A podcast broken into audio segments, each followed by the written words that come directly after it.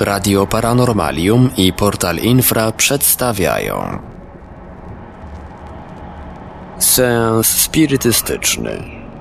Wykłady o spirytyzmie Tomasza Grabarczyka Witam na drugim wykładzie kursu spirytystycznego. Tematem dzisiejszego wykładu będzie istnienie Boga. I jeśli mówimy tutaj o istnieniu Boga, to pierwszą rzeczą, o której należałoby powiedzieć, jest prawo przyczyny i skutku, które to obowiązuje nas i całą naturę, duchy, po prostu wszystko i wszystkich. Żeby wyjaśnić bardziej to prawo przyczyny i skutku, to musimy pomyśleć. Na początek w pojęciu materialnym, gdy myślimy o jakimś obrazie, jest on namalowany przez malarza, więc co za tym idzie, malarz jest jakąś przyczyną, obraz jest skutkiem. Gdy myślimy o nas samych, gdy na przykład zostaniemy porażeni prądem, to musieliśmy się znaleźć za blisko jakiegoś źródła napięcia i w tym przypadku prąd jest przyczyną, porażenie jest skutkiem.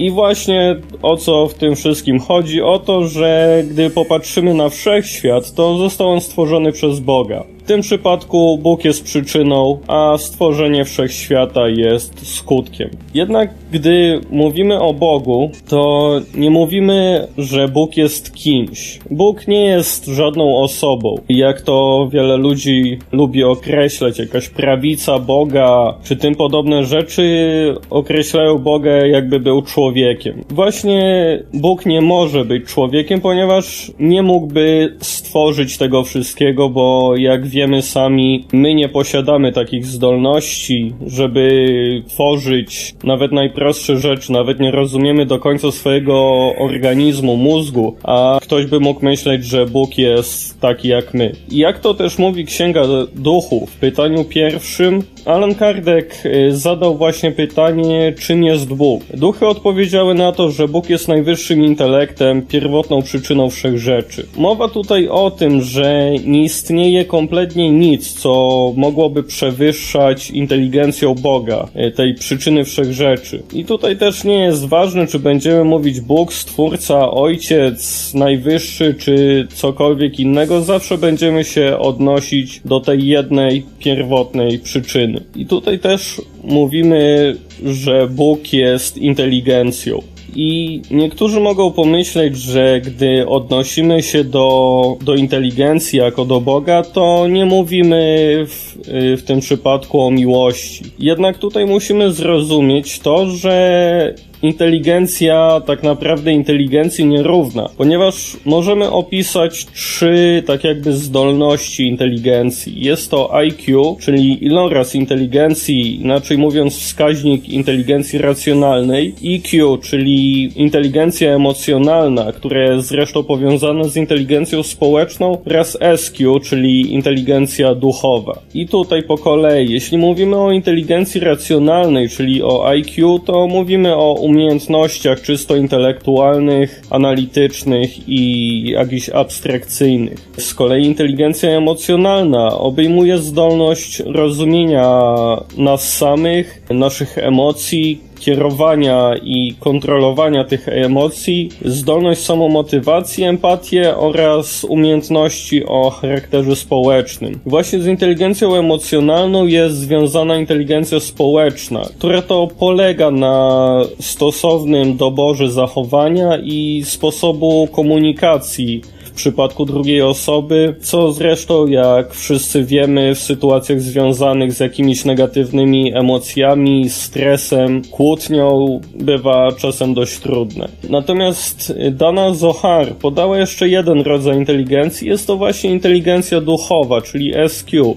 I na ową inteligencję duchową składają się zdolność do przekraczania granic fizyczności, wyjście myślami poza plan fizyczny, czyli patrzenie na świat nie z punktu widzenia materialnego, a z punktu widzenia duchowego i zdolność spojrzenia na sytuację tak jakby z lotu ptaka, czyli znowu to samo, że nie patrzymy tylko przed siebie, a ogarniamy wzrokiem większe pole, chęć pomocy innym i wrażliwość na krzywdę drugiego człowieka. Więc tak naprawdę jeśli mówimy o Bogu jako o tym najwyższym intelekcie, to mamy na myśli wszystkie te rodzaje inteligencji, włączając włączając w to właśnie miłość. I jeśli spróbujemy zrozumieć, czym jest Bóg, no my nie jesteśmy raczej w stanie jeszcze tego pojąć ponieważ jesteśmy zbyt mało rozwinięci, jednak jeśli podążymy od skali kosmosu mikro, czyli od tych najmniejszych jednostek, najmniejszych organizmów do skali makro i z powrotem to będziemy mieli jakieś pojęcie, czym jest ten Bóg, ponieważ On właśnie to wszystko stworzył. Jeśli natomiast chodzi o dowody na istnienie Boga, ponieważ ich zapewne bardzo wiele osób szuka,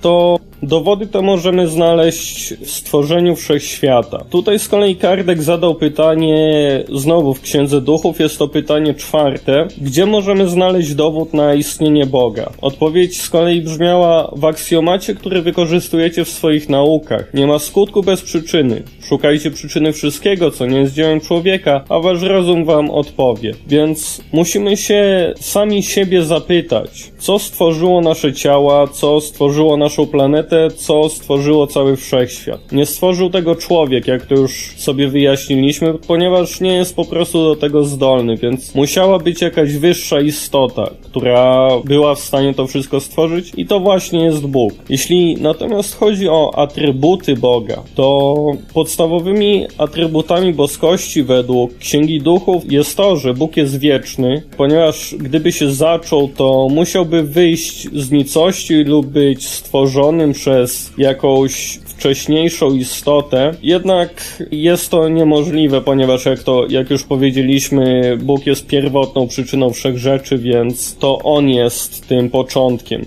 Y, tutaj też muszę od razu powiedzieć, że nigdy nie powinniśmy mówić o duchach, że są wieczne. Duchy nie są wieczne, duchy są nieśmiertelne, ponieważ duchy zostały stworzone przez Boga, a nie tak jak one istnieją od samego początku. Dalej, Bóg jest niezmienny, ponieważ gdyby gdyby podlegał jakimś przemianom, to prawa wszechświata nie byłyby w żaden sposób stabilne. I co za tym idzie, Bóg musi być niematerialny, a raczej jego natura różni się od wszystkiego, co nazywamy materią, ponieważ właśnie dla nas materia jest tym, co pojmujemy jako materia. Jednak dla duchów bardziej rozwiniętych od nas ich materia będzie bardziej eteryczna. Jednak dla nich to będzie materia, dla nas to jest coś. Więc gdyby Bóg właśnie był materialny, to podlegałby przemianom, więc traciłby ten aspekt niezmienności. Dalej, Bóg jest jedyny.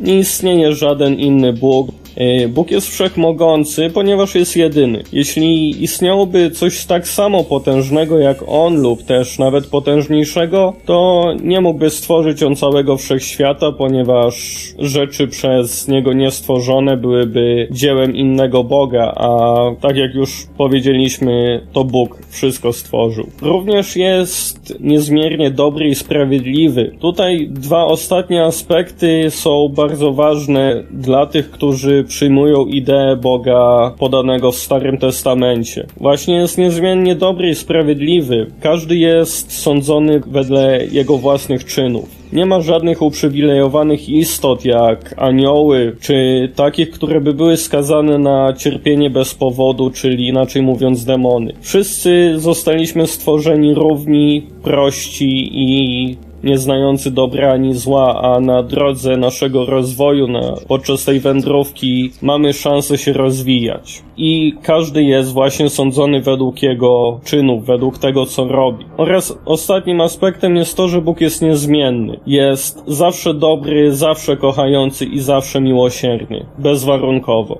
Jeśli mówimy o Bogu, to należy również powiedzieć o panteizmie, czyli poglądzie, w którym to Bóg jest wszystkim i wszystko jest Bogiem. Jednak czy to jest jakaś prawda? Nie. Niektórzy chcą myśleć, że mają w sobie jakąś cząstkę boskości, że ten Bóg jest w nich, że oni są tak samo doskonali, jak doskonały jest Bóg. Jednak nawet pomijając ten sens, to nie może być tak, że każdy by z nas miał cząstkę boskości, ponieważ gdyby tak było, to Bóg byłby materialny, ponieważ my jesteśmy materialni, więc podlegałby przemianom. Co za tym idzie, traciłby atrybuty boskości, przestawałby być Bogiem. I w momencie, gdy ktoś mówi, że jest w nim ta cząstka boskości, to jest w błędzie, ponieważ jesteśmy dziećmi Boga, przez Niego stworzonymi. To On nas stworzył, więc tak naprawdę tutaj trzeba się odnieść do tego, co mówiłem na początku, o, do prawa przyczyny i skutku, ponieważ Bóg nie jest skutkiem stworzenia, jakim jesteśmy my. Bóg jest właśnie przyczyną przyczyną tego stworzenia. Nie może być jednym i drugim. Tak jak obraz nie może być malarzem, malarz obrazem, a my nie możemy być prądem elektrycznym, a prąd elektryczny nie może być nami. Natomiast jeśli ktoś myśli, że w momencie śmierci jakby powróci do Boga, czy jakiejś powszechnej całości, wtopi się w Niego, właśnie też jest w błędzie. To są ogólnie dwie koncepcje. Jedną jest właśnie to, że my jesteśmy odrębnymi istotami, drugą jest to, że po śmierci wracamy do tej powszechnej całości. Jednak gdybyśmy powracali do tej powszechnej całości, to tracilibyśmy swoją indywidualność, więc cały rozwój, wszystkie te trudy, przeciwności, które znosimy na tej ziemi byłyby po prostu bez sensu. Natomiast jeśli chodzi o główne elementy wszechświata, to musimy się właśnie zastanowić, z czego tak naprawdę to wszystko jest stworzone. Z czego jest stworzona nasza materia, z czego są stworzone duchy, z czego jest stworzone wszystko. I tutaj można dojść do wniosku, że cały wszechświat jest stworzony z dwóch podstawowych elementów. Jest to duch i materia. I tak naprawdę gdy mówimy o duchu i materii, to mówimy o tak zwanym zalążku materialnym i zalążku duchowym, czy też zalążku inteligencji. Oraz wszystko jest tak jakby skąpane w tak zwanym fluidzie powszechnym. I tutaj co, co trzeba powiedzieć, cała materia jest jakimś przekształceniem tego fluidu powszechnego. Zarówno materia, jak i nasze ciało duchowe, wszystko jest jakoś tam ukształtowanym fluidem tym uniwersalnym, powszechnym. Jednak duch nie jest zbudowany z tego uniwersalnego, powszechnego fluidu, ponieważ duch nie jest materialny, a wszystko, co ma związek z fluidem, jest w jakiś tam sposób materialne. Tak naprawdę, gdy mówimy o stworzeniu tych duchów, to mówimy o sobie. Jednak nie mówimy tutaj o sobie w pojęciu stworzenia materialnym, tego wejścia w ciało, tylko stworzenia w tej naszej formie prawdziwej, czyli duchowej. Tak jak wspominałem, jesteśmy tworzeni prości i nieznający dobra ani zła i później poprzez proces wcieleń się rozwijamy. I tutaj też może ktoś się zapytać, dlaczego nie zostaliśmy tak naprawdę od razu stworzeni doskonali, dlaczego musimy przechodzić przez te wszystkie próby, cierpienia, przeciwności. Oczywiście, Bóg mógłby nas stworzyć doskonałymi, tak jak zresztą jest to podawane w religii katolickiej w przypadku aniołów, które to zostały od razu stworzone doskonałe. Jednak zastanówmy się, kim tak naprawdę bylibyśmy, gdybyśmy zostali od razu stworzeni doskonali. Co tak naprawdę kształtuje naszą osobowość, to kim jesteśmy właśnie wszystkie nasze decyzje, w którą stronę pójdziemy, czy pójdziemy ścieżką dobra, czy ścieżką zła, to właśnie nas kształtuje. I gdybyśmy zostali stworzeni doskonali, to wszyscy bylibyśmy tacy sami. Jeden klon koło drugiego. Nikt by nie miał żadnej osobowości. Więc tak naprawdę można by powiedzieć, że nie istniejemy, ponieważ każdy jest taki sam. Jeśli chodzi o prawa panujące we wszechświecie, to musimy tutaj właśnie, gdy ogólnie mówimy o istnieniu, to musimy powiedzieć y, i zrozumieć o tym, że jesteśmy pod wpływem praw, pewnych praw boskich, bądź też inaczej mówiąc praw natury. Y, I mowa tutaj tutaj o prawach fizycznych oraz o prawach moralnych czy też etycznych. Prawa fizyczne określają ruch i oddziaływanie materii, są ogólnie domeną nauk fizycznych. Jednak nie jesteśmy tutaj oczywiście po to, żeby rozmawiać o jakichkolwiek prawach fizycznych, jednak o prawach moralnych, czy też etycznych, bądź inaczej duchowych, które dotyczą relacji nas z samym sobą, z Bogiem i z innymi. Dlatego też właśnie Alan Kardec we wstępie do Księgi Duchów napisał, że spirytyzm jest nauką, która zajmuje się naturą, pochodzeniem i losem duchów, a także powiązaniami pomiędzy światem materialnym i światem duchowym, ponieważ obydwa te światy są pod wpływem tych samych praw, zarówno fizycznych, jak i moralnych. Tutaj tak pokrótce, jeśli mówimy o prawach fizycznych, to możemy tutaj mówić o grawitacji, o jakichś połączeniach cząstek, prawie akcji, reakcji i tak dalej. Jeśli natomiast mówimy o prawach moralnych czy też etycznych, to możemy je podzielić na 10 kategorii, które są rozumiane jako takie duchowe prawa naszego życia, prawa, którymi powinniśmy się kierować w życiu. I są to prawa adoracji, pracy, reprodukcji, zachowania życia, zniszczenia społeczeństwa, postępu, równości, wolności oraz prawa sprawiedliwości, miłości i miłosierdzia. Wszystkie te prawa istnieją po to, tylko i wyłącznie po to, by umożliwić nam postęp. Zostały już ustalone i nie zostaną one stworzone czy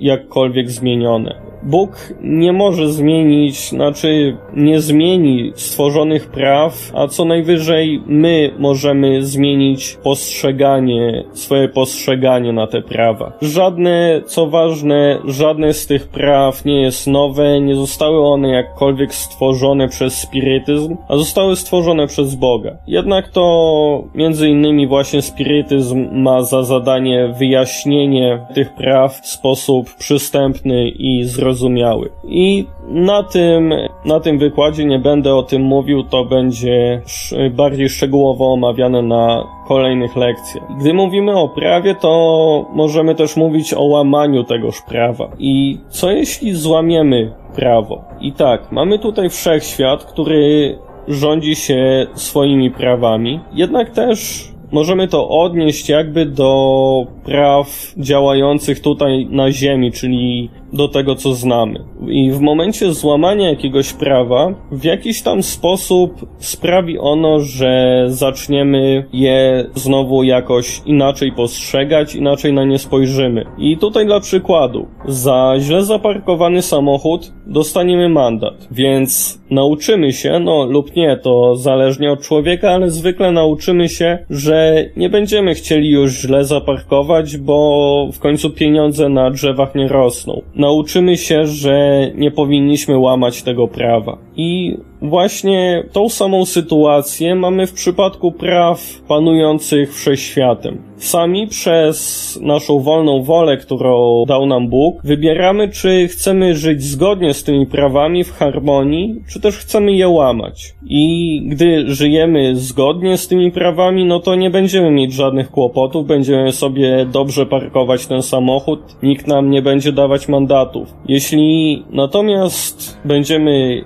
jakieś prawa łamać, no to w tym przypadku dostaniemy mandat, a w przypadku łamania praw tych wyższych, można by to tak powiedzieć, będziemy musieli odpracować swoje błędy, naprawić je. I zwykle nasze sumienie mówi nam, czy żyjemy zgodnie z prawami boskimi, czy też nie. I jeśli będziemy czuć się dobrze, to znaczy, że raczej zgodnie żyjemy z tymi prawami. Jeśli nie, no to coś będzie nas niepokoić, coś będziemy mieć jakieś przeświadczenie, że coś robimy źle. Jednak w takim bądź razie, gdzie są zapisane te wszystkie prawa? Jako, że nasze ziemskie prawa możemy znaleźć w kodeksie karnym, to gdzie są zapisane te prawa wszechświata? Otóż są one zapisane w nas samych. My, nawet jeśli o tym nie wiemy, to mamy te prawa zapisane w swojej duszy. Dlatego można powiedzieć, że wiara w Boga i zrozumienie Jego praw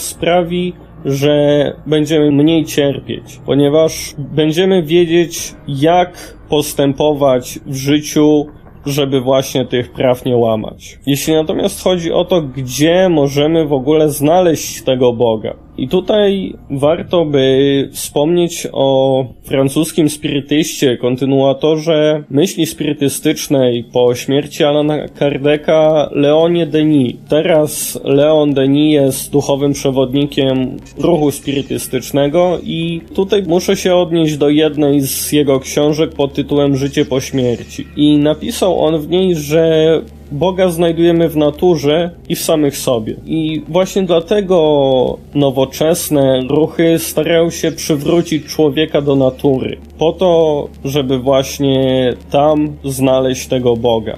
Jednak gdzie możemy znaleźć tą naturę oprócz tego, że w parku czy innym takim? Tak naprawdę, gdy mówimy o naturze, to mówimy o nas samych o naszym fizycznym ciele, o naszym duchu. I gdy oddychamy, jesteśmy tak naprawdę razem z Bogiem, łączymy się z Nim, ponieważ ruch powietrza jest ruchem życia. Bez powietrza, bez oddychania nie moglibyśmy, nasze ciało nie mogłoby żyć. Więc możemy podziwiać harmonię panującą w naszym ciele, wszystkie procesy, które w nim zachodzą, tak doskonale współpracujące. Nawet gdy jesteśmy chorzy, mamy jakieś fizyczne dolegliwości, to w naszym ciele zachodzi wiele procesów bez naszego jakiegokolwiek nakazu. Nie musimy mówić, hej ciało, zacznij pracować. To nie zależy w ogóle od nas. To zależy od najwyższej siły, od tej pierwotnej przyczyny wszechrzeczy.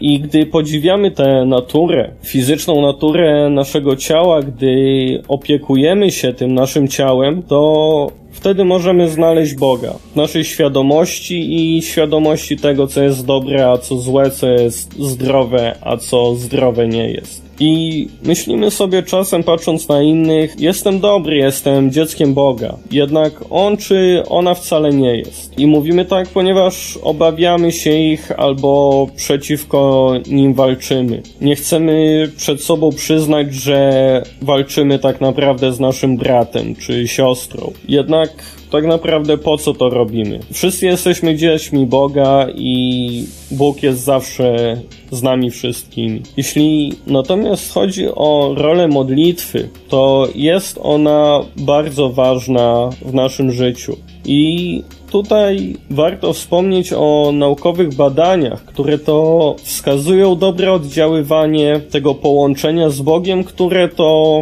nazywamy modlitwą. Technika ta została przedstawiona jako mająca pozytywny wpływ terapeutyczny. I tutaj warto wskazać trzy główne wnioski dotyczące modlitwy za drugiego człowieka. Nie za nas samych, a za drugiego człowieka. E, pierwszy mówi o pozytywnym wpływie modlitwy na ludzi z chorobami serca i płuc. I tutaj, co ciekawe, zanotowano mniej zgonów w grupie, za którą się modlono. Było potrzebne w owej grupie mniej in intubacji dotchawicznych i wsparcia respiratora, czyli po prostu łatwiej im się oddychało. Pacjenci ci potrzebowali mniej leków, było również mniej przypadków obrzęków płucnych. I to właśnie to jest ten pierwszy dobry wpływ. Drugi natomiast mówi o dobrym wpływie tej modlitwy na pielęgniarki, które to poprzez modlitwę lepiej spełniały swoje zadanie, ponieważ no po prostu otrzymywały pomoc od duchów. Trzecie badanie mówi o polepszeniu warunków życia u ludzi z rakiem płuc. Więc jak widać, wszystkie te badania były związane z ludźmi mającymi problemy właśnie z płucami i z sercem. Jednak y, to nie tylko ich się tyczy, dotyczy się to każdego człowieka, czy zdrowego, czy chorego. Modlitwa zarówno za nas samych, jak i za innych, zarówno tych wcielonych, jak i tych niewcielonych, zawsze pomoże o ile tylko jest szczera, ponieważ to jest najważniejsze, żeby ta modlitwa była szczera, nie była odmawiana na zasadzie jakiejś wyuczonej, wykutej na blachę formułki, przy której tak naprawdę nic nie myślimy. Jeden może sobie myśleć, jeśli powiem, będę odmawiać coś przez 10 minut, to będę miał w tym większą zasługę niż ten, który będzie mówił przez minutę. Jednak w modlitwie nie jest ważne to, ile mówimy i i co mówimy, tylko jak to mówimy. Czy właśnie klepiemy te modlitwy z głowy, nic o tym nie myśląc, czy też rozmawiamy z Bogiem. Ponieważ modlitwa nie musi być mówiona regułkami, może być to na zasadzie podziękowania, jakiejś prośby czy przeproszenia za coś. Ważne tylko, żeby modlitwa była od serca. I tak naprawdę, gdy się modlimy, to łączymy się z Bogiem. Leon Denis definiuje modlitwę jako intymne zbliżenie się duszy do Boga. Natomiast, jak napisany jest w Ewangelii według spirytyzmu, spisanym przez Alana Kardeka, potęga modlitwy leży w naszych myślach. Więc nie jest ważne, jakimi słowami się modlimy, tylko ważne są nasze intencje. I główna zasada mówi o tym, że wszyscy jesteśmy zdolni do myślenia i wykonywania tego, o czym myślimy. Wszyscy jesteśmy właśnie, jak wspominałem, za, zanurzeni w tym powszechnym fluidzie. Y, I co za tym idzie, y, gdy jako wcieleni myślimy, to nasze myśli mogą trafić zarówno do tych wcielonych, jak i do odcieleśnionych, czyli inaczej mówiąc do duchów, jak i właśnie odwrotnie, czyli duchy mogą nam przekazywać swoje myśli i tak naprawdę ciągle to robią, ponieważ czym innym jest głos intuicji, jak, yy, jak nie jakimiś potrzebami naszego duchowego opiekuna, który daje nam jakieś wskazówki. Więc gdy modlimy się za innych, to ich to wzmacnia. Te nasze myśli, dobre słowo trafia do nich, nawet jeśli my sobie nie zdajemy z tego sprawy. Właśnie niektórzy mogą myśleć, że ich to wszystko nie dotyczy, ta cała modlitwa, ten cały wpływ modlitwy ich nie dotyczy. Są po prostu leniwi i nie chcą się modlić. I to jest to jest duży błąd, ponieważ wszyscy jesteśmy w stanie między innymi modlitwą zmienić swój los, pomóc sobie jak i innym. Więc jeszcze raz, gdy się modlimy, to znajdujemy Boga w naszej naturze, w naszej świadomości i się z Nim łączymy. Produkcja i realizacja Portal Infra www.infra.org.pl